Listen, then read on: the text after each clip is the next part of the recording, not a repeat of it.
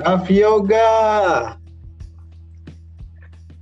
Assalamualaikum Ziz, apa kabar?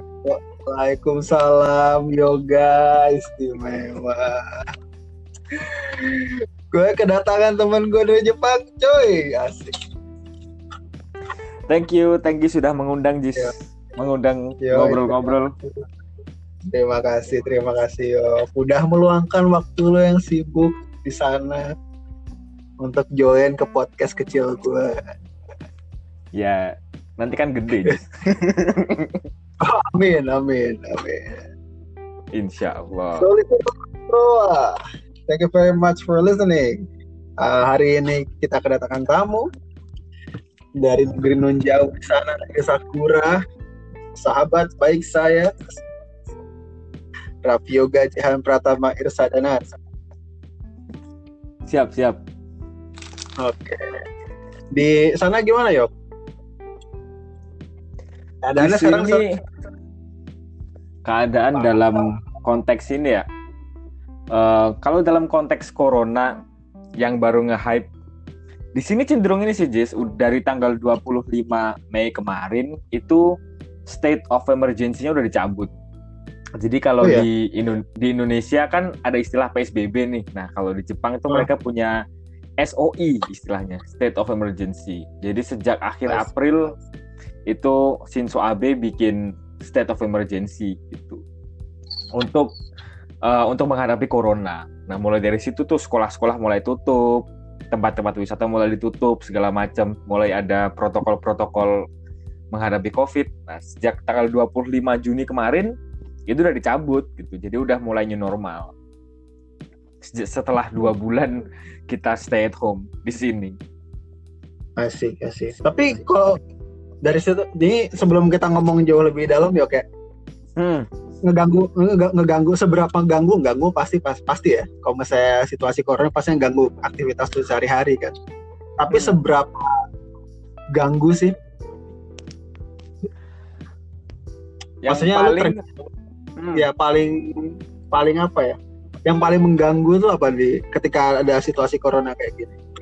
Buat yang paling mengganggu yang paling mengganggu adalah kampus tutup. Kampus tutup dan mahasiswa ini nggak boleh masuk. Jadi sejak state of emergency itu mereka shutdown kampus mahasiswa nggak boleh masuk. Nah itu yang paling mengganggu. Karena pertama gue nggak bisa ke kantin. Gue biasanya makan ke kantin tuh. Nah jadi setelah setelah lockdown kan gue jadi harus masak sendiri kan. Gue masak sendiri nggak enak. Tapi serius di situ itu itu paling mengganggu sih. Nah setelah Oh. itu kan semua kelas jadi online tuh. Semua kelas jadi online seperti mahasiswa mahasiswa lain di seluruh dunia. Nah kan ini cukup apa ya semuanya pasti lebih suka kuliah offline lah jadi Asik, lebih kondusif lebih lebih bisa interaksi sama teman-teman yang lain terus bisa tatap muka sama senseinya sama dosen. Ya. dan yang terpenting adalah bisa nugas di kampus bisa ke perpus bisa eh, bisa nugas di study room kan lebih kondusif tuh. Kalau di kalau di apa kalau di kosan kan ya nggak fokus. Rebahan iya buka YouTube. Nah itu yang paling Iya. mengganggu sebagai mahasiswa. Terlalu banyak godaan ya Betul sekali. Jadi yang paling mengganggu yang nggak bisa ke kampus. Kalau misalkan tempat wisata tutup, acara-acara di cancel ya ya oke lah. Cuman kan kalau agenda kampus kan ini berkaitan dengan kelangsung, kelangsungan hidup gua di sini sebagai mahasiswa. Iya. Jadi itu yang Iya. paling annoying sih. Iya. Oh iya, gue belum perkenalkan lu nih ya, Yok ya. Ntar lu ya, gue perkenalkan lu dulu nih. Ini luar Boleh, biasa. boleh. Aduh. Raffi Yoga Jehan Pratama Irsadana, mahasiswa dari Kobe University. Betul, Yok? Betul, betul, Jus. Penerima beasiswa scholarship Monbugakusho. Waduh, luar biasa. ya, alhamdulillah. Baru rezekinya. Panutan. panutan, panutan, panutanku tuh dari kuliah tuh bang, udah manggil aja. Amin, amin. Semoga bisa jadi sensei beneran. Bisa lah, pasti bisa. Ngambil itu ya, apa? Kalau ngambil studi apa ya? Sana ya? Gue gue ngambil ini International Cooperation Studies. Jadi ya HI, cuman lebih praktikal aja gitu, lebih kayak bahas cooperationnya. Oh, masih tetap lanjutan dari S1 berarti ya, masih selaras. Iya, masih masih linear biar bisa jadi dosen. Masih. bisa lah. Kan langsung dokter juga kan? Insya Allah, semoga bisa lanjut PhD di sini. Berarti nggak pulang dulu nih ke Indonesia nih. Ya, Ketika perpindahan S2 ke S3. kayaknya langsung Jis, langsung. Jadi kalau misalkan jadi nih, semoga jadi ya, amin. Jadi kalau jadi tuh gue bakal wisuda itu 25 ya sekitar 25 September. Nah, terus awal Oktober udah masuk program S3. Jadi cuma seminggu doang jedanya. Tapi lu dari S S3 tuh ngambil apa? Bisa langsung itu. Udah ditentuin dari sekarang? Di dari Apa ketika program daftar scholarship itu udah nentukan? Hmm. Jadi waktu daftar scholarship tuh pada dasarnya scholarshipnya bisa di extend. Cuman kan gue masuknya sebagai anak S2. Nah itu Ya. nanti begitu di penghujung S2 tuh gue bisa milih gitu. Apakah gue selesai di S2 terus pulang atau gue mengusahakan perpanjangan beasiswa untuk naik ke program S3. Nah itu Asik. untuk proses naik tingkat, nah itu gue perlu usaha lagi tuh tes masuk S3, terus ngurus birokrasinya segala macam. Ya pada dasarnya bisa diperpanjang gitu, meskipun tidak wajib, tapi ada pilihan itu yang rencananya mau gue ambil. Iya. Kesempatan gak datang dua kali kan juga. Insya Allah, semoga bisa gue ambil. Iya, sekarang kita bakal ngomongin di coronavirus yo. Menarik nih, soalnya kan sekarang di Jepang nih, di Jepang. Yo ih, Gue pengen nanya nih, Yo. Kemarin itu nih Shinzo Abe ini udah declare victory nih over the coronavirus. hmm, Yang gue pikir kayak, wih seriusan gitu kan, bikin gue kayak terheran-heran secepat itu kan. hmm. Tapi kalau misalnya dari lu sendiri nih, sebagai salah satu yang membaur dengan warga di sana ya, oke, itu apakah Gimana, memang gimana? sudah aman dan memang sudah dicap untuk sebagai in quotes menang oleh coronavirus apakah itu cuma semacam statement politik untuk menenangkan yang lain dan memang untuk eh, di show ke negara-negara lain karena it's politik menurut lu gimana Hmm. sana situasi sebenarnya tuh dulu kan sempat gini Jis. Jadi waktu jadi Jepang ini adalah negara kedua yang kena COVID kan. Pertamanya Tiongkok, terus waktu habis Imlek eh, banyak orang-orang dari Tiongkok yang eh, balik ke Jepang kan. Nah jadi Jepang Iya. adalah negara kedua yang kena. Nah waktu itu gue juga curiga Jis. Maksudnya kok dikit banget yang kena. Padahal ini negara kedua yang kena COVID gitu.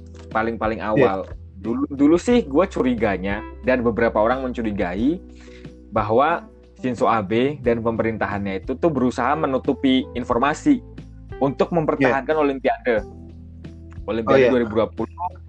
Nah, tapi pada akhirnya kan atas desakan berbagai pihak, jadi eh, banyak atlet yang yang ini yang mengancam memboikot gitu. Kalau misalkan lu tetap mau ngadain Agustus tahun ini, gue nggak bakal datang. Nah, baru tertekan tuh. Akhirnya di diundur jadi tahun 2021. Nah, dari situ dia mulai buka data. Nah, ternyata setelah dibuka datanya naik sih yang yang kena. Tapi nggak se ekstrim di negara lain, Jis.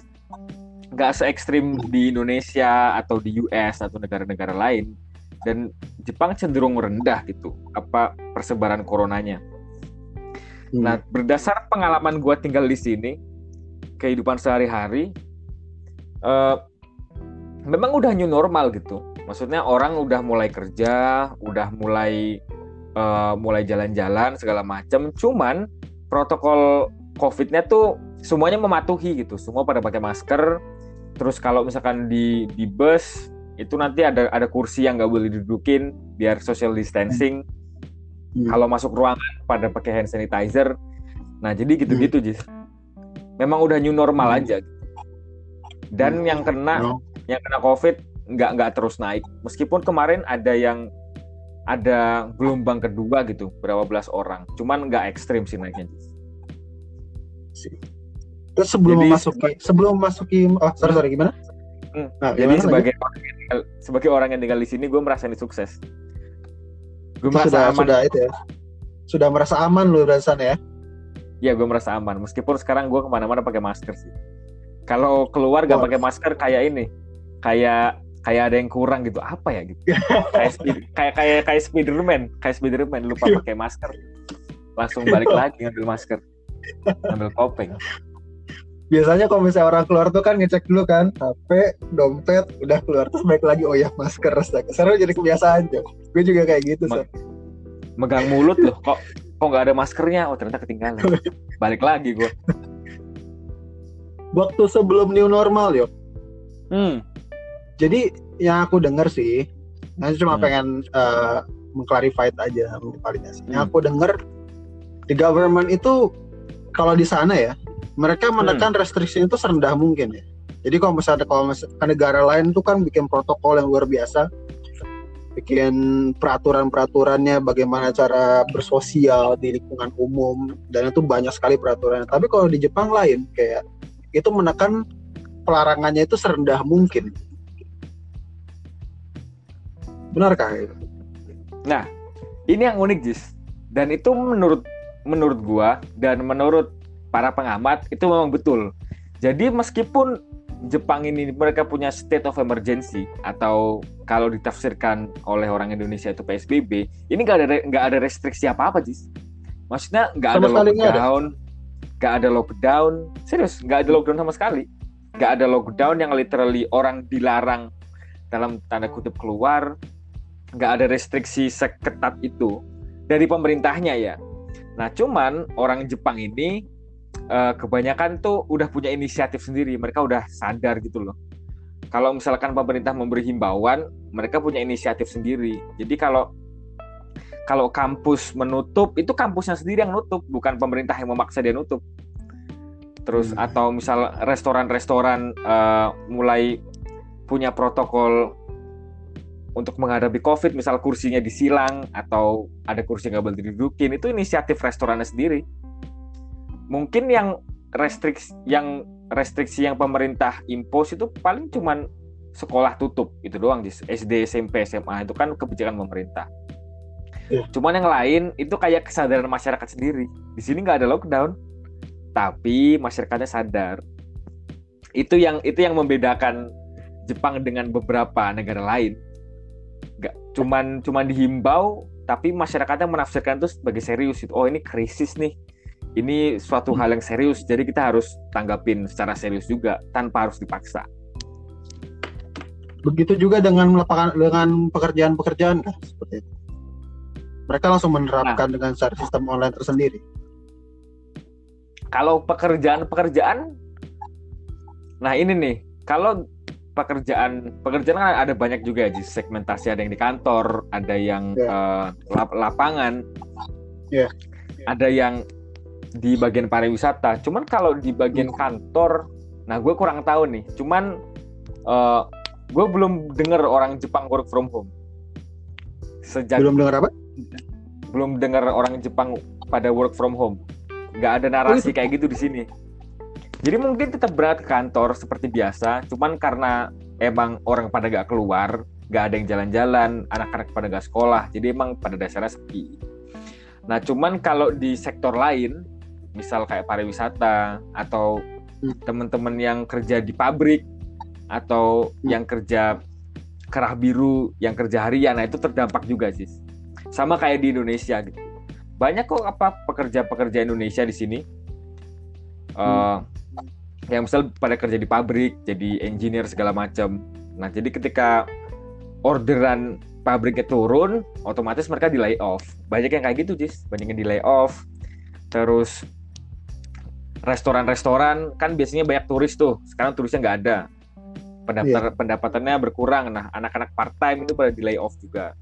Padahal banyak mahasiswa asing yang bergantung pada baito atau part time job. Oh ya. Nah, jadi seperti itu. Nggak, pada nggak work from home, hmm? Pada nggak work from home, pada nggak work from home, tapi yang pada pekerja harian juga sama-sama terdampak, sama kayak di Indonesia. Cuman, cuman di sini pemerintahnya tuh ini yang terkenal, jadi dia bagi BLT. BLT 100 ribu yen per kepala. per, kepala. Per kepala 100 ribu yen. Jadi pertamanya tuh ini Jepang punya kebijakan mau kasih 300 ribu yen per keluarga. Keluarga yang membutuhkan 300 ribu yen. Hmm. Itu kalau dirupiahin sekitar berapa ya? Sekitar 40-an juta per keluarga yeah. yang terdampak. Cuman si Jepang ini ragu. Parlemennya ragu. Lu punya datanya enggak gitu. Jangan sampai kita keluar uang ratusan triliun tapi uh, nggak merata gitu atau salah target. Nah akhirnya dirubah dijadiin 100 ribu tapi semua orang dikasih termasuk anak-anak jadi kalau termasuk satu anak keluarga jadi kalau satu keluarga ada bapaknya satu uh, ibunya terus anaknya dua ya jadinya 400 ribu hmm. Itu nah, benar-benar kan sikap ada... defensif Jepang banget ya. Berarti Jepang tuh benar menyikapi itu benar full defensif saja gitu. Ya jadi gitu. Jadi supaya uh, orang pada nggak keluar untuk kerja atau memang delay off dari pekerjaan supaya hmm. ekonominya tetap bisa memutar ya dikasih stimulus per orang 100 ribu. Nah hmm. dan itu ditransfer ini Jis. Ditransfer ke bank bukan lu antri hmm, bukan lu antri gitu jadi jadi skemanya tuh pemerintah jadi gini Jis menariknya tuh uh, ini yang yang jadi pelaksana teknisnya tuh ini uh, pemerintah daerah. Jadi yeah. pemerintah pusat punya kebijakan. Nah, jadi yang bener-bener ngatur bikin formulirnya, ngirim formulir ke rumah-rumah, terus yang transfer yeah. ke rekening orang-orang itu pemerintah daerah. Jadi cukup cukup sistematis pembagiannya, nggak harus berdesak-desakan dan chaos gitu. Meskipun pembagian uang yang bagi sebagian orang itu cukup besar. Iya, ya. Ini yuk, menarik soalnya. Waktu gue ke Jepang loh, kok. Wah, itu hmm. Shibuya rame luar biasa gitu. Dan itu kan banyak banget kan kayak uh, perbelanjaan di sana banyak ekonomi berjalan besar di sana kan jual beli. Ini hmm. dengan Jepang itu tidak merestriksi orang untuk uh, work from home gitu kan. Aku ambilnya seperti itu. Hanya menghimbau untuk tidak work from home dan ternyata kesadaran diri mereka sendirilah yang memang uh, memang apa ya untuk melakukan apa yang seharusnya dilakukan sebagai negara sebagai masyarakat yang negara kena pandemi kesadaran diri mereka sendiri cuman ya of course kan aku heran gitu kayak lapangan bukan lapangan saya kayak pekerjaan sebesar itu gitu di distrik Shibuya ya contohnya itu pasti sepi kan dan iya. ekonomi yeah. di situ tuh secara darah tuh nggak jalan yang otomatis orang itu pasti untuk memenuhi kebutuhannya memang dikasih stimulus gitu kan hmm. memang dikasih stimulus but and again apakah itu cukup untuk semua orang kan itu semua subjektif hmm. nah dengan situasi seperti itu jumlah yang infeksi di Jepang itu tetap bisa ditekan.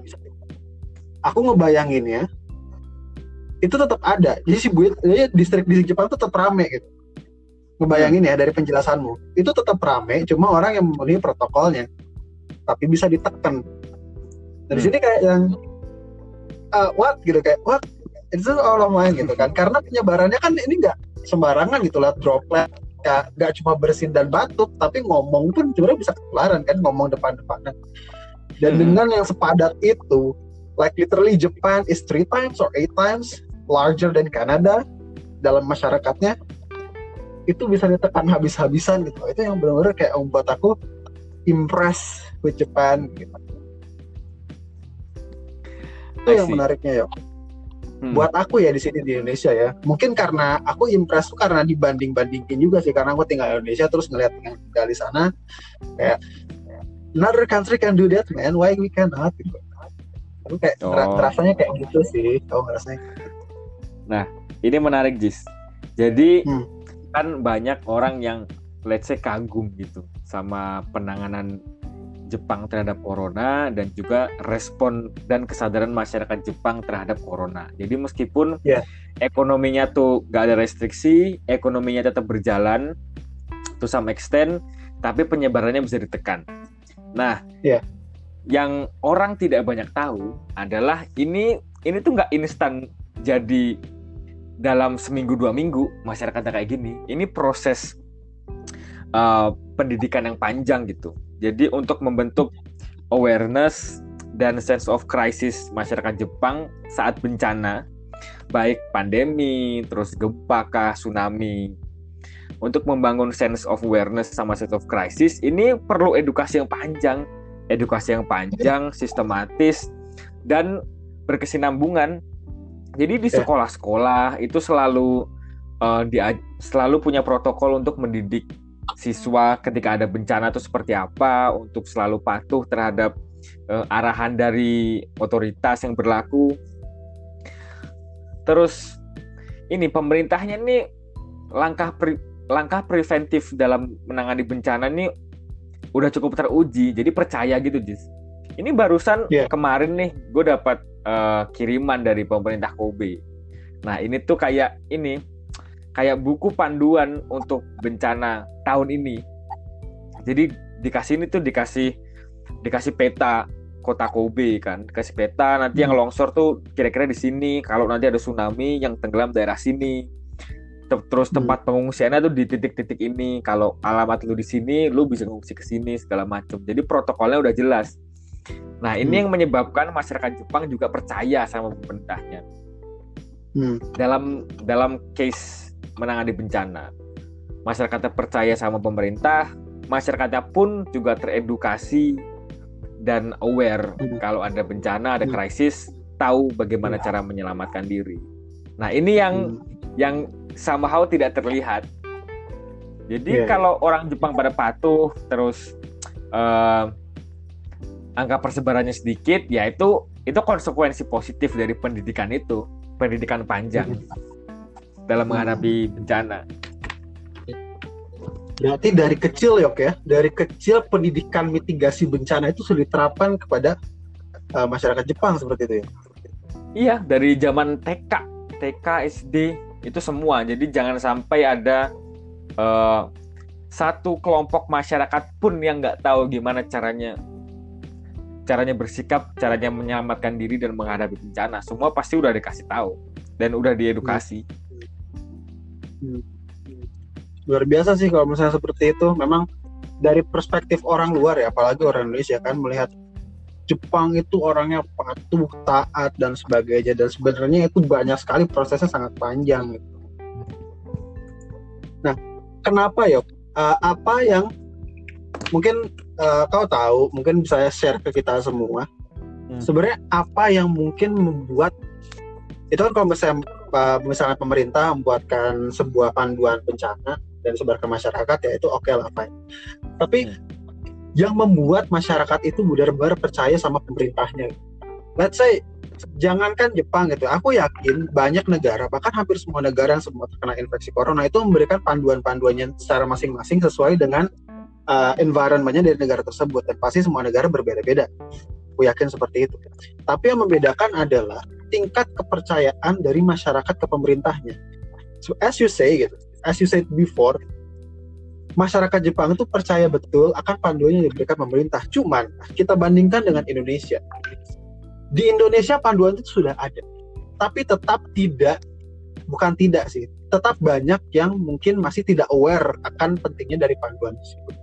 Kalau misalnya kita kalau misalnya aku pengen ngambil lesson learn dari Jepang nih, sebenarnya apa sih yang membuat masyarakat itu belum percaya sama pemerintah? Oke, okay. um, kalau misalkan 100% percaya itu uh, mungkin nggak nggak seutopis itu ya, tetap ada masyarakat yang skeptis dan memprotes uh, pemerintah ABCD, itu kan. Mau di negara mana pun ada yang seperti itu. Cuman uh, apa yang membuat masyarakat Jepang ini bisa patuh gitu? Maksudnya terhadap protokol yang diset oleh pemerintah?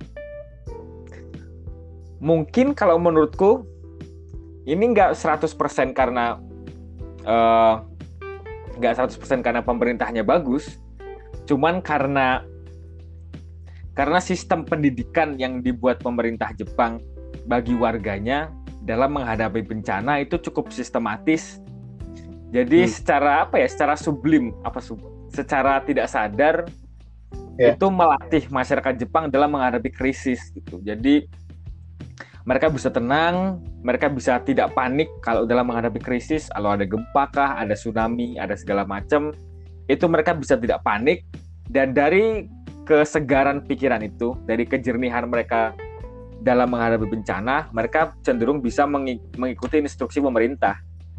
Dan memang yeah. pemerintah pun juga juga cekatan dan cukup kompeten juga.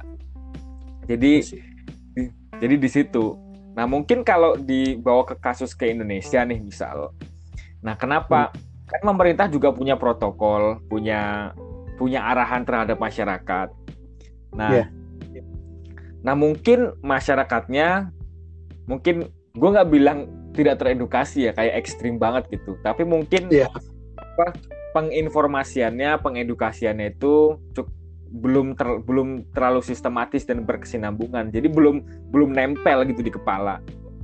Yeah. Jadi ya yeah. ada ada seminar mitigasi bencana dari dari dari tim SAR atau dari apa tuh badannya namanya Basarnas BNPB huh? nah BNPB Basarnas. segala macem datang ke sekolah-sekolah ngasih hmm. sosialisasi bencana terus ya that's it that's all gitu sekali datang terus udah hmm. nah jadi itu belum sam belum sampai ke tahap bisa mendidik masyarakat untuk menghadapi krisis gitu dan tidak bergantung pada orang lain. Jadi waktu kemarin banjir segala macam kan banyaklah tweet-tweet viral yang menggambarkan bahwa banyak masyarakat yang dalam keadaan krisis tuh to some extent nggak tahu harus gimana. Ya. Nah, pun pemerintah juga pemerintah mana pun ya pemerintah mana pun nggak bisa dong kayak langsung menolong semua orang dalam satu waktu itu juga itu juga teramat sangat sulit ya. jadi ya jadi seperti itu mungkin edukasinya kurang sustainable pun pemerintahnya juga banyak kesulitan teknis jadi ya. to some extent ya mungkin belum bisa dibandingin kayak Jepang masih perlu proses sih menurut gua ya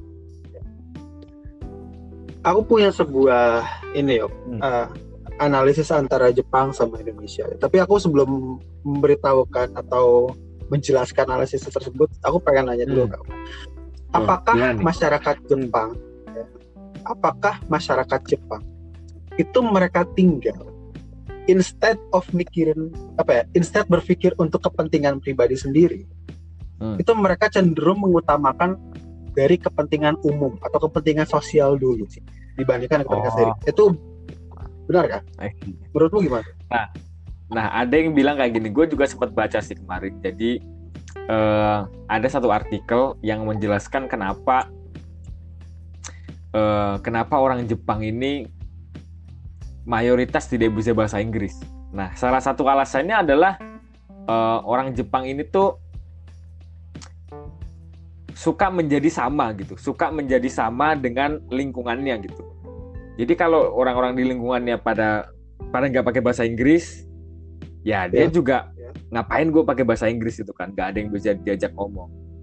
Nah, hmm. menurut gue ini bukan gue nggak tahu ya isi hati mereka kayak apa. Cuman yeah. menurut gue mereka ini punya budaya ini, punya budaya malu untuk berbeda gitu, Jis. Jadi kalau misalkan uh, mereka mereka jalan-jalan sedangkan orang-orang di lingkungannya pada stay at home dia bakal merasa guilty sendiri gitu. Kok kok gue beda gitu? Kok gue dalam tanda kutip kok salah sendiri gitu? Padahal yeah. yang lain pada stay at home. Nah makanya dia akan punya kecenderungan untuk stay at home juga gitu. Untuk menghindari rasa malu itu untuk berbuat kesalahan. Yeah. jadi bukan semerta-merta peduli terhadap kolektif kolektif security atau kepentingan masyarakat ya tapi mungkin lebih hmm. kayak malu untuk berbuat salah gitu sedangkan yang lain kan pada nggak buat salah tuh dia salah sendiri kan malu gitu kalau hmm. orang sini katanya hmm.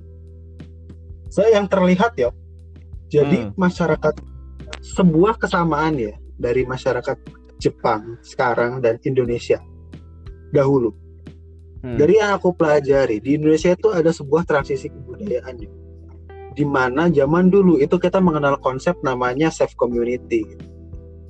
Okay. Di mana kalau misalnya kita pasti kok pernah dengar lah yang namanya bahu membahu, terus hmm. gotong royong, royong. saling asuh dan sebagainya. Itu sebagai sebenarnya sebagai sebuah konsep self community di Indonesia. Itu diterapkan kalau misalnya zaman dulu ya, berdasarkan cerita. Itu diterapkan hmm. jadi kalau misalnya di sebuah kampung gitu, sebuah desa itu ada yang sakit, satu orang. Masyarakat yang lain itu akan saling bahu membahu untuk menolong jadi bergantian gitu loh ya. Misalnya hmm. si ini orang si orang sakit parah nanti paginya si keluarga ini yang gak yang ngasih makan pagi. Terus nanti siang si keluarga ini makan siang malam gagal. Jadi mereka gantian gitu. Jadi bagaimana lingkungan itu bisa saling bekerja? Itu kan menimbulkan hmm. kepedulian terhadap sesama. Nah hmm. di Jepang yang aku lihat ya yang beraku lihat itu mereka pun seperti itu gitu mereka yang lebih mencondongkan ini kalau misalnya gue melakukan ini ini tidak akan baik untuk ke sesama gue gitu contoh hmm.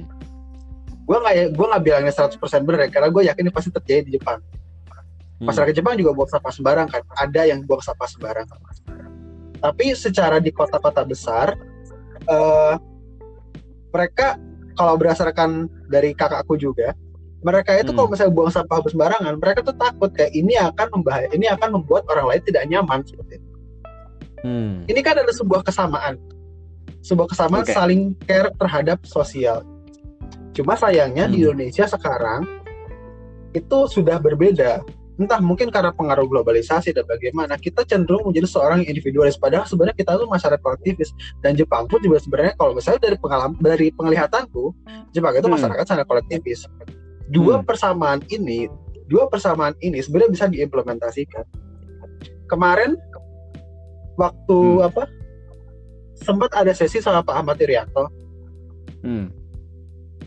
beliau pun sebenarnya sudah menerapkan sudah bukan sudah menerapkan ingin menerapkan self community ini kembali ke Indonesia kembali untuk diterapkan, diterapkan. seperti itu kembali untuk diterapkan supaya masyarakat itu bisa saling care satu sama lain. Ini sudah ini sudah ada beberapa kampung ya, sudah beberapa desa yang sudah menerapkan ini dan it works gitu. Cuma masalahnya di Indonesia somehow transisi itu berubah, gitu. Ada terja, terjadinya transisi gitu, transisi kebudayaan. Sekarang masyarakat lebih ke individualis, yang penting gue makan, yang penting gue semacam. Ya nggak bilang semua sih, itu terlalu ekstrim juga, semua. Tapi itu yang terlihat lah sekarang kemarin itu konsepnya bagus banget kalau dari pemerintah ya. Jadi bagaimana caranya supaya struktur pemerintahan itu dari presiden, bukan dari provinsi lagi, dari presiden sampai RT itu semuanya itu bisa terkoordinir hmm. dengan baik. Oh, Oke, okay. I nah, see. Nah, mereka tuh Indonesia tuh pengen seperti itu. Ini Pak Ahmad Yuryanto sendiri yang ngomong, pengen seperti oh. itu. Cuman, okay. cuman ya, cuman uh, itu terkendala mungkin uh, as you know lah ada beberapa oknum dan pemerintahan yang memang tidak bisa menerapkan sistem itu dengan baik. Nah, Jepang nih itu bener-bener yang kayak kau bilang tadi dari pemerintahan dari saluran BLT-nya aja dari BLT-nya aja itu sudah tersusun dengan baik yes, yes. sudah tersusun dengan baik dan akhirnya semua mendapatkan uh, tunjangan uh, semua mendapatkan bantuan bantuan untuk uh, hidup.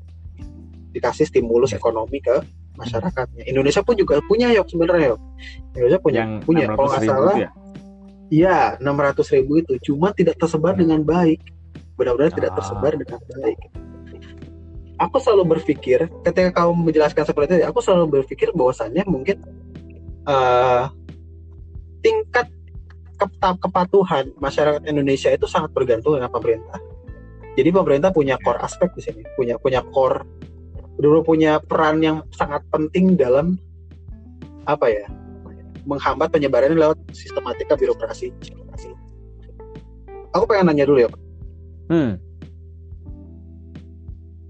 Uh, gimana ya? Ini mungkin agak-agak hmm politik sih kayak kayak, kayak politis yeah, yeah. selalu selalu selalu gimana sih masalahnya nih pak masalahnya nih anda tahu kan lingkungan saya seperti apa pak nanti dengan okay. podcast saya gimana gitu ntar tahu-tahu HP saya disadap kan dia pusing ganti yang satu ganti kijang satu ganti uh, Yok, ada tukang bakso yuk di depan Yok. Waduh, gawat. Waduh, dilarisin dulu, Jis. waduh, waduh. Gimana pertanyaannya? Jepang kan pasti kan menggelontorkan dana begitu banyak untuk Betul. tunjangan tersebut ya. Dan di negara mana pun itu pasti akan menjadi lahan yang manis lah. Lahan yang Oh. benar-benar subur untuk diambil. Nah, bagaimana Jepang kalau misalnya kau tahu ya, itu mensecure semuanya, mensecure semua dan bisa terkoordinasi semua dengan baik. Hmm.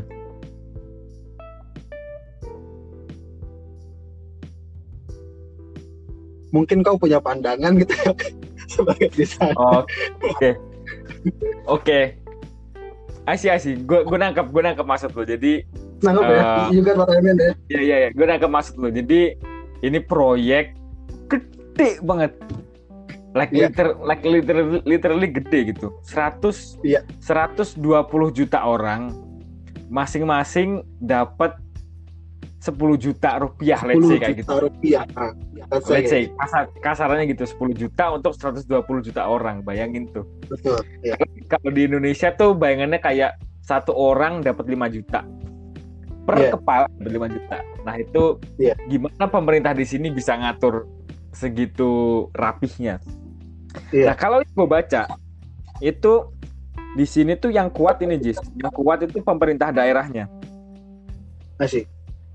Jadi pemerintah pemerintah pusat ini cuma ngatur kebijakannya doang, tapi yang benar-benar terjun ke masyarakat gitu, yang benar-benar eh, membuat kebijakan teknis ABCD segala macam itu pemerintah daerah. Nah, pemerintah daerah ini posisinya kuat banget di di sistem sistem birokrasi Jepang. Ada ada Hmm. berbagai hal yang pemerintah pusat itu nggak bisa sentuh di eh, di, di tingkat daerah, termasuk pembagian Iya. duit ini.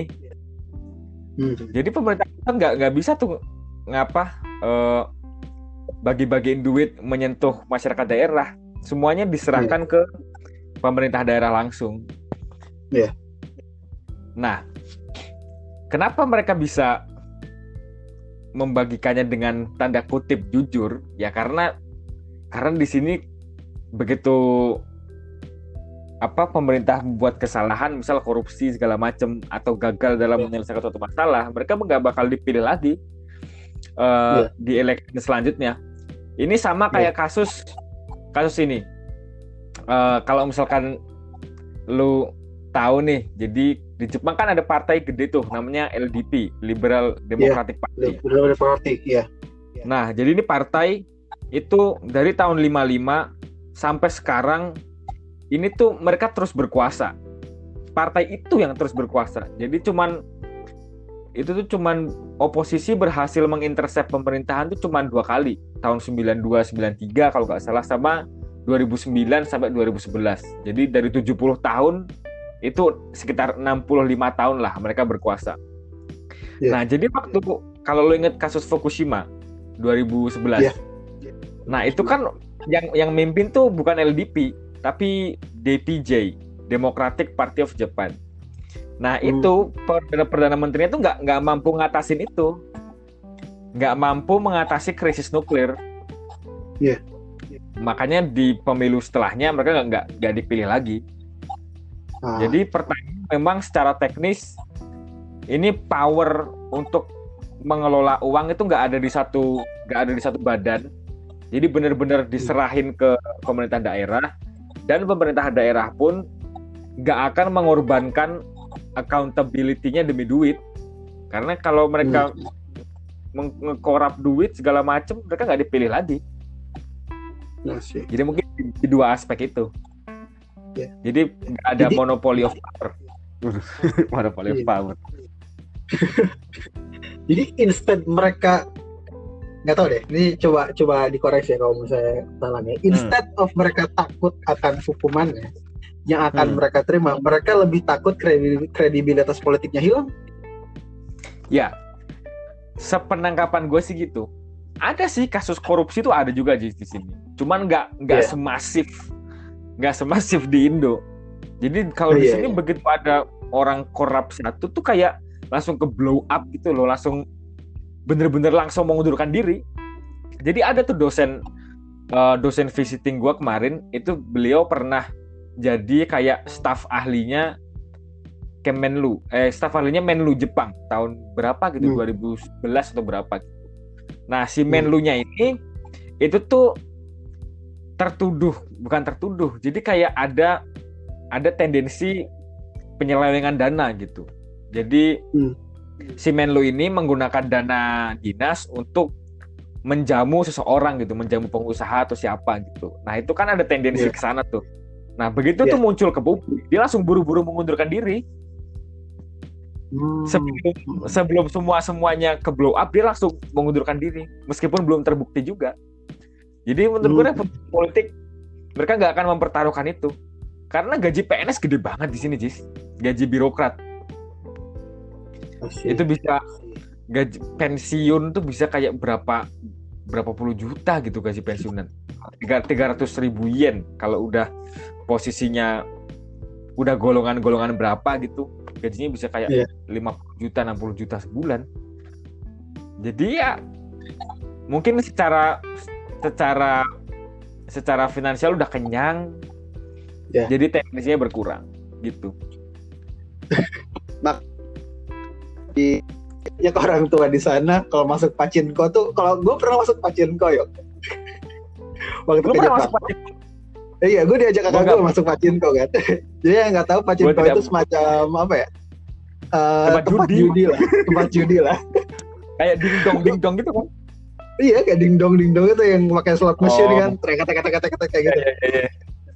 Waktu masuk pacinko tuh bener-bener isinya tuh kebanyakan orang tua gitu kayak udah nenek-nenek, udah kayak kakek, mereka cerai kata kata kata kata. Itu orang-orang yang bener nggak bisa ngabisin uang pensiun, mereka nggak tahu lagi mau ngapain, terus akhirnya main pacinko gitu. Karena gede banget tuh uang uang pensiun birokrat.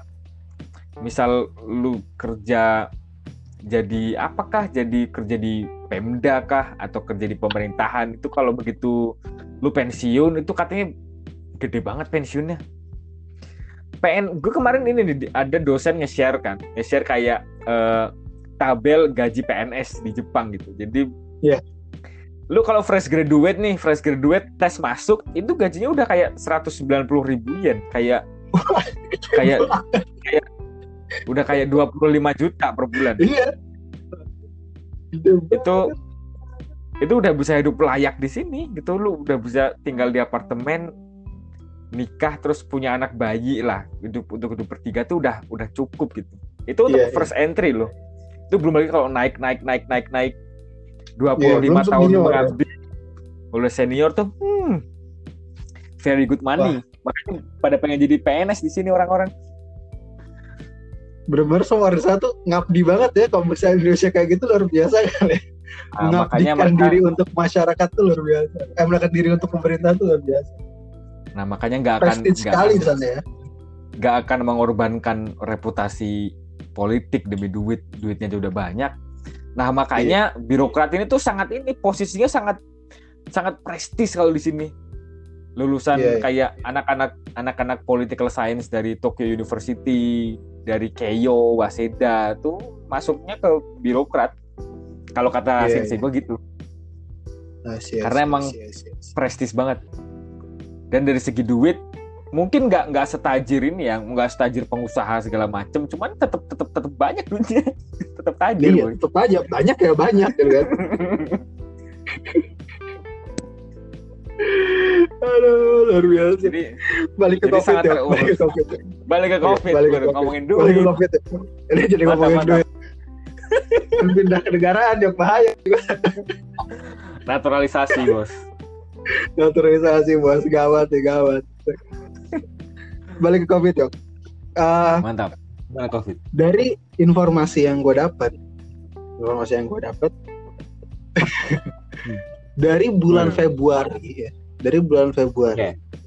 sampai ke April kalau nggak salah itu jarak berapa tuh Februari uh, Maret April Maret, dua bulan ya? April. ya ya dua tiga bulan dari jarak dua bulan itu Jepang hanya melakukan sepuluh ribu tes COVID oke okay. hanya melakukan sepuluh ribu tes COVID yang artinya kalau dari pendapatku ya, ini Jepang kayaknya tidak terlalu mencondongkan untuk melakukan mass testing. Oke. Ya. Hmm. Tapi mereka lebih ke tracing. Oh, Oke, okay. ya ya ya ya, I get that. Tapi hmm. mereka kayak lebih ke tracing aja nih, kayak peta-petanya nih di mana di mana. Jadi instead of melakukan duit, ngeluarin duit banyak buat ngelakuin hmm. testing yang luar biasa, ya udah mereka tracing yeah, aja yeah. gitu. Oke okay, oke. Okay. Dapat dapat info itu? Nah iya ya, gue juga dapat info itu. Jadi uh, mereka ini setiap ada orang yang kena COVID, itu hmm. selalu ini selalu ada datanya orang ini tuh pernah ke mana pernah ke mana pernah ke mana misal hmm. pernah naik bis di sini kah pernah pernah jadi supir bis dan hmm. mengantar hmm. jadi kasus pertama nih di prefektur uh, prefektur Osaka itu sebelah sebelah tempat gua itu hmm. tuh begitu ada satu yang kena itu kan langsung langsung blow up kan itu langsung jelas tuh jadi orang hmm. ini supir bis pada tanggal sekian dia uh, membawa tour isinya orang-orang dari Wuhan. Hmm. Nah, jadi ke trace segala macamnya. Nah, ini uh, kebijakan mereka untuk fokus ke tracing ini kemudian diimplementasikan uh, ke, ke kepada kebijakan kalau orang datang ke Jepang itu nggak boleh naik transportasi umum. Hmm, Jadi, ya ya ya. Lu harus naik kendaraan pribadi ya terserah terserah lu lah mau dijemput saudara mau gimana gimana pokoknya nggak boleh pakai transport umum yeah. karena yeah. itu kan uh, bisa memperpanjang jalur penularan kan lu dari yeah. bandara lu bisa dari Indonesia gitu dari negara yang chaos penanganan covidnya iya. langsung naik bis, langsung naik kereta. Nah itu kan makin susah tuh trace, tracingnya makin susah. Makanya untuk memutus rantai tracing yang supaya nggak semakin panjang ya diminimalisir untuk menggunakan fasilitas umum. Nah, yang menarik gini juga Jis, gue kemarin tuh ke dorm temen gue. Iya. Yeah. Jadi ke temen gue kan gue sebagai tamu tuh, gue sebagai tamu hmm. datang ke sana lapor ke penjaga dorm, lapor gue nama gue siapa, keperluan apa, gue naik ke kamar temen gue. Nah begitu gue hmm. keluar, gue kan logikanya cuma tinggal tanda tangan doang kan. Nah ditanya tuh iya. sama yeah si jaga dormnya lu tadi ke mana aja lu tadi masuk ke lobby nggak lu tadi ke ruangan ini nggak lu tadi ke ruangan nomor berapa gitu jadi mereka fokus bener-bener fokus ke tracing gitu. Sampai langkah gua aja tuh bener-bener ditanya lu ke mana aja tadi? Ke ruangan mana aja? Iya iya. Satu sesuatu yang gua nggak expect. Iya iya.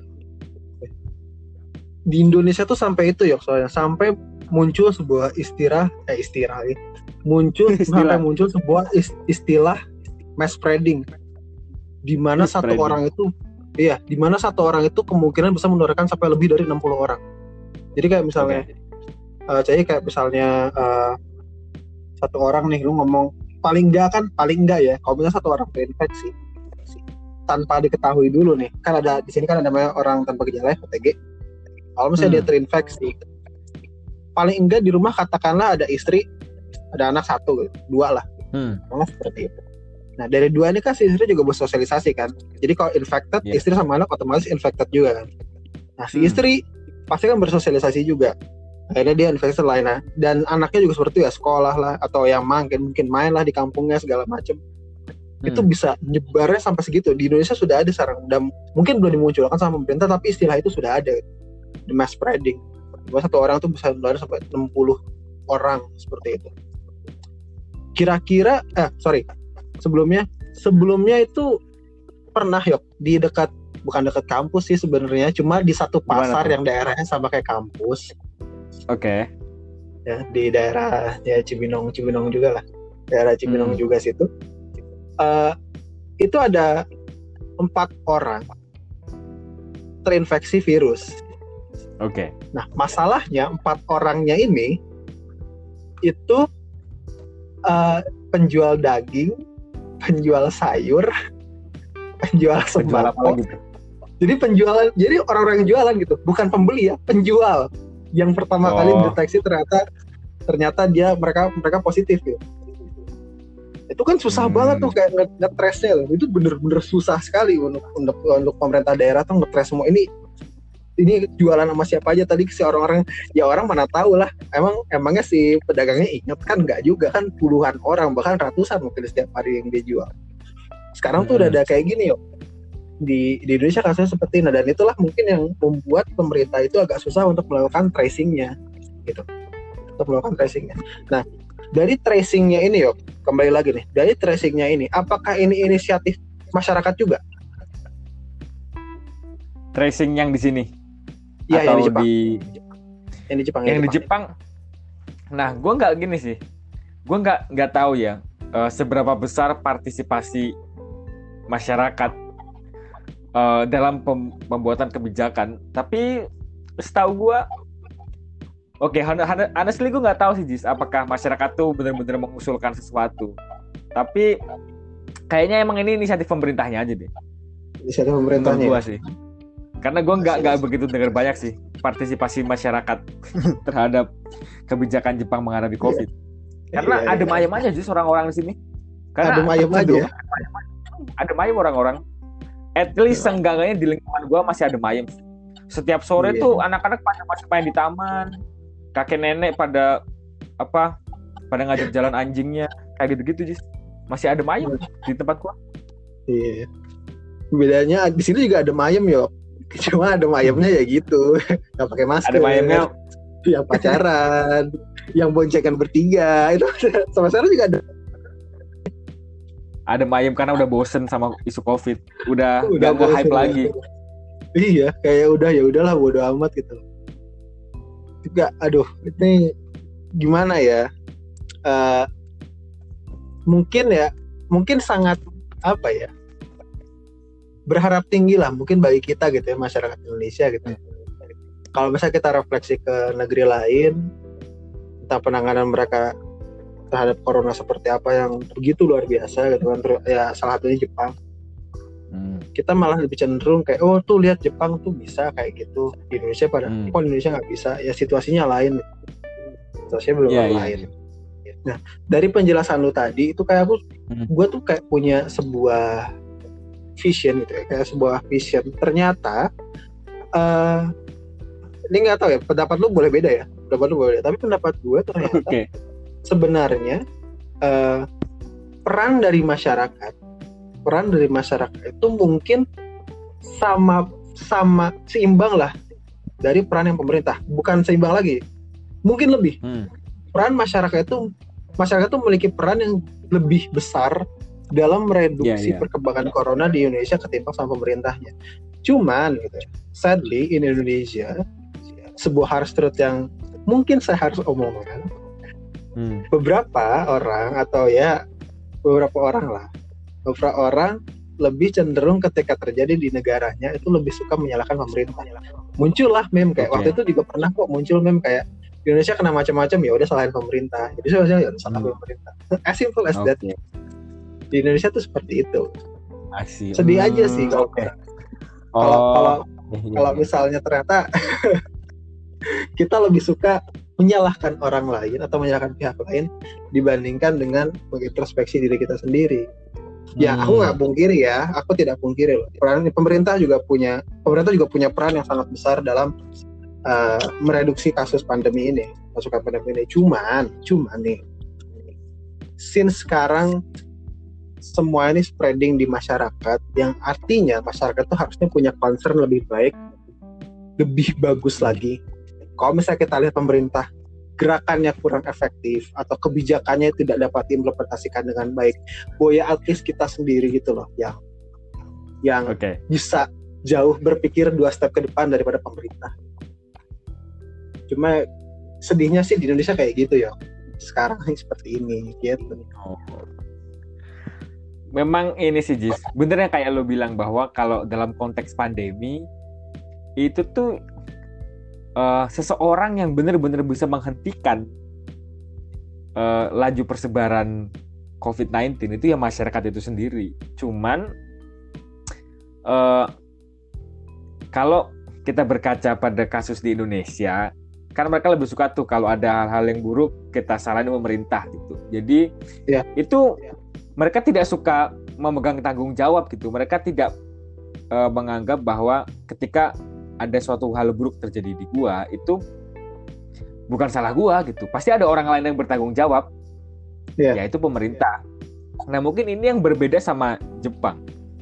Meskipun nggak semua orang tuh suka sama pemerintah, gitu. tapi kalau dari segi pendidikan dalam menghadapi krisis, edukasi dalam menghadapi bencana dari situasi yang uh, emergency, mereka ini dididik untuk self service atau mereka dididik untuk bisa menyelamatkan diri mereka sendiri karena pemerintah nggak akan selamanya bisa menolong mereka gitu yeah. karena pemerintah nggak punya kapasitas sebesar itu untuk langsung terjun ke masyarakat menyelamatkan semua orang jadi cara paling yeah. efektif yang mengedukasi masyarakat untuk bertanggung jawab terhadap diri mereka sendiri mungkin ini yang yeah.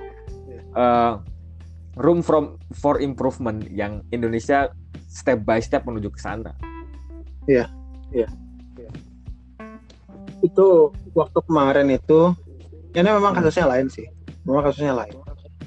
Banyak kalau misalnya di kita itu, uh, kalau kita ngomongin masalah pendidikan, ya, kalau misalnya ngomongin masalah pendidikan, itu kita selalu kembali ke Kementerian uh, Kemendikbud, ke Kementerian okay. Pendidikan untuk memasukkan semua itu sebagai kurikulum.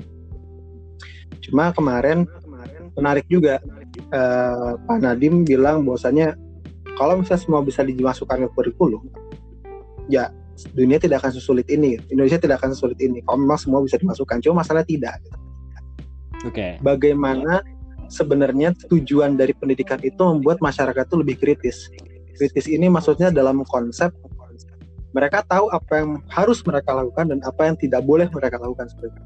Kan kalau misalnya orang kritis hmm. menimbang ya, bisa menimbang ah ini bakalan baik nih ini bakalan buruk nih kayak gitu oh. nah mungkin di sinilah uh, aku lihat uh, kayak di Jepang itu sudah masuk ke step kritis itu sedangkan Indonesia itu belum and again Indonesia memang uh, untuk tingkat pendidikannya masih ya masih belum sempurna lah di Indonesia. Hmm. Tapi memang sebenarnya poinnya di situ. Banyak masyarakat Indonesia yang memang belum paham uh, pentingnya uh, self reflection hmm. untuk aware okay, terhadap okay. diri sendiri. Banyak jujur ya aku harus ngomong seperti ini. Banyak dari kita hmm. yang memang uh, kurang mawas diri lah.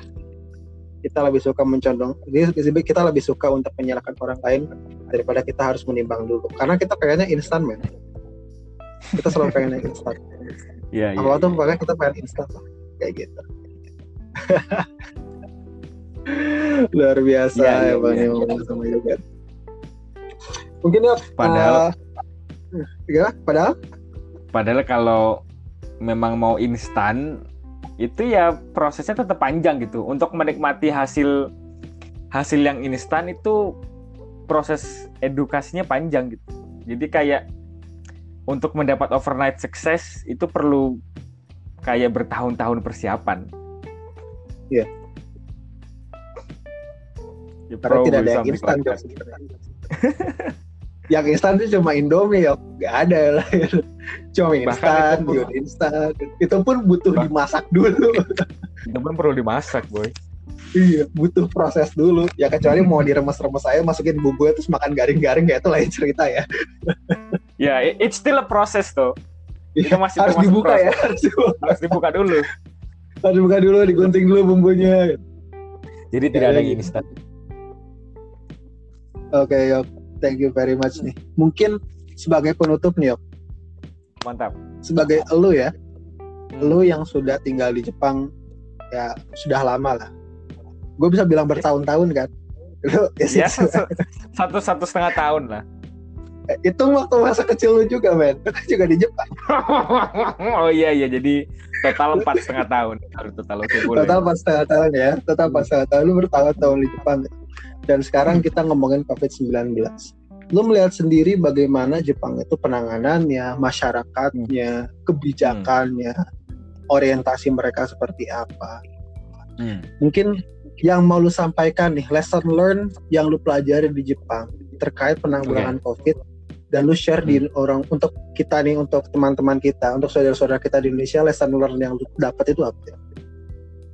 Lesson lesson learn yang gue dapat ya kalau untuk wah ini susah sih Jis.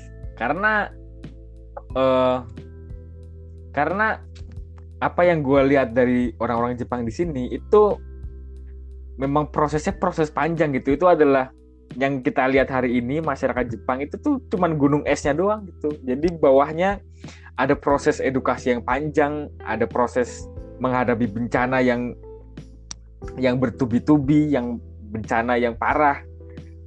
Tapi yang bisa dicontoh oleh pemerintah di Indonesia gitu adalah membuat komunikasi dengan masyarakat itu mudah. Yeah. mudah dimengerti pesannya jelas mudah dimengerti sehingga masyarakat juga gampang mengingat dan mememorize pesan-pesan itu dalam menghadapi krisis. Karena kalau melihat berkaca dari bagaimana pemerintah mengkomunikasikan informasi COVID ke masyarakat ya, ya, you, ya, lo ngerti sendiri lah, Jis. Iya.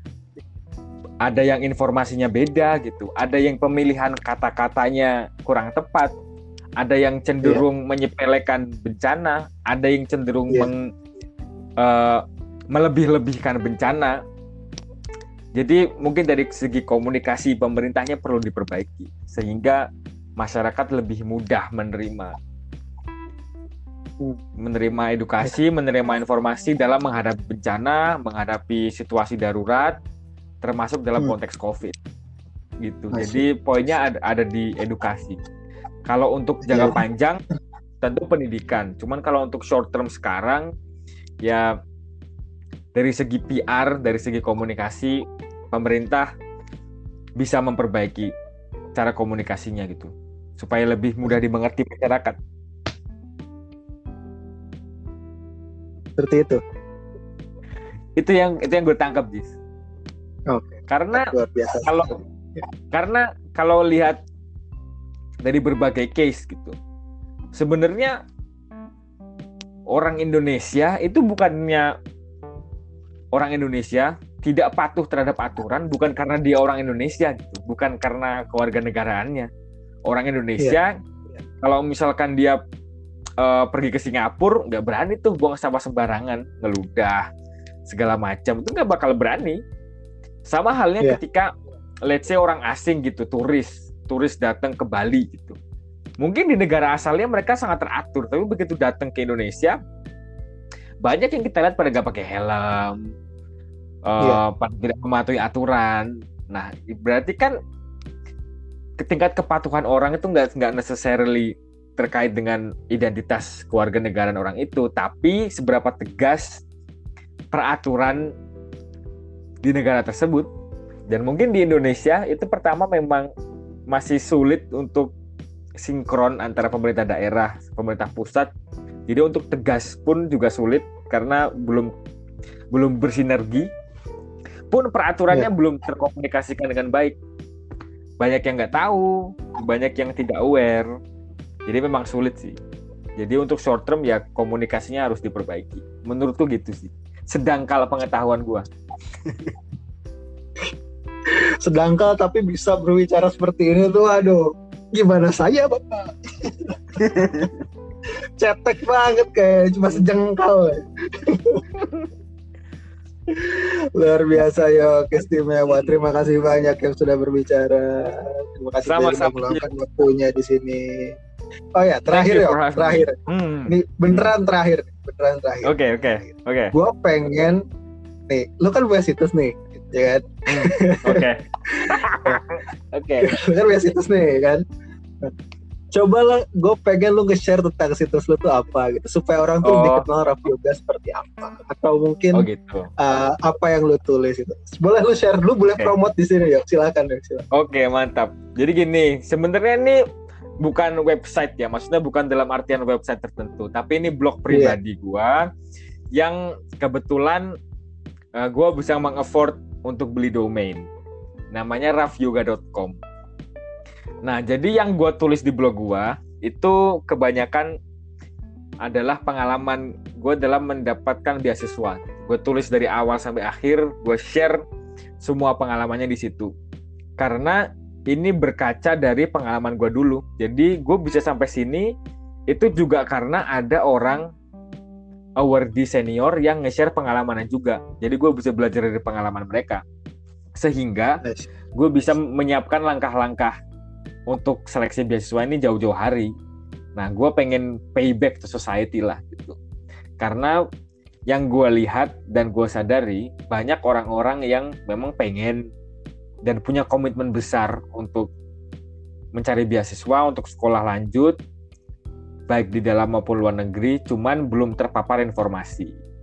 Nah, gue berusaha mengambil peran di situ untuk menyebarluaskan informasi yang ada supaya orang terinformasi. Gitu Jis. Info-info beasiswa tips-tips akademis. Nah gue coba tulis di blog gue supaya ya sedikit demi sedikit payback to society lah. Kayak gitu. Luar biasa sekali. Jangan lupa rafyoga.com ya. Mantap. Untuk yang mau tahu pengalamannya Raffi Yoga ya dapat beasiswa yang begitu prestis ke depan ke Jepang bisa skala sekarang itu menjadi mahasiswa University of Kobe itu bisa share bisa dicek semuanya di rafyoga.com don't yes. forget to visit that blog it's very good apakah ini termasuk pengalaman lu di Mall of Indonesia waduh, juga? Waduh, waduh, Waktu di kamar mandi? tidak dong. Tidak sampai sejauh itu. Oh, tidak. tidak sampai sejauh itu ya. Luar biasa. Thank you very much, okay. Makasih banyak udah mampir ke podcast gue. Nanti kapan-kapan uh, kita bisa ngomong lagi dengan topik yang berbeda, of course. Dan gue tunggu lo di Indonesia. Oke, okay, siap. Thank you for having me. Tunggu gue pulang semoga Indonesia okay. segera pulih dari corona biar ya biar bisa pulang. Kalau kalau Indonesia masih chaos nggak bisa pulang gue Jis. Udah homesick ya? Aduh, rindu makanannya. Hmm, termantap. Stok Indomie, stok Indomie, stok Indomie. Itu termasuk tuh. Gak ada kan di Jepang Indomie Ada tapi mahal, Jis satu satu bungkus satu bungkus oh, kalau iya. dirupiahin kayak tiga belas ribu itu satu bungkus doang di sini dari lima ratus ribu udah sama minumnya di sini di Indonesia. Indonesia udah pakai telur tuh tiga ribu rindu ke burjo. Oke okay, that's, that's it. it. This is iya yeah, burjo lah. Burjo burjo. Bidok dok bidok dok rindu sekali. Cepat balik ke balik ke Indonesia lah. Supaya lu bisa berkontribusi. Insya Allah Insya Allah Thank you very much Yoga my bro. Thank you very much buat yang gak dengerin. So this is the end of episode. Thank you very much for listening. I always appreciate all of you. And see you in the next episode. Bye bye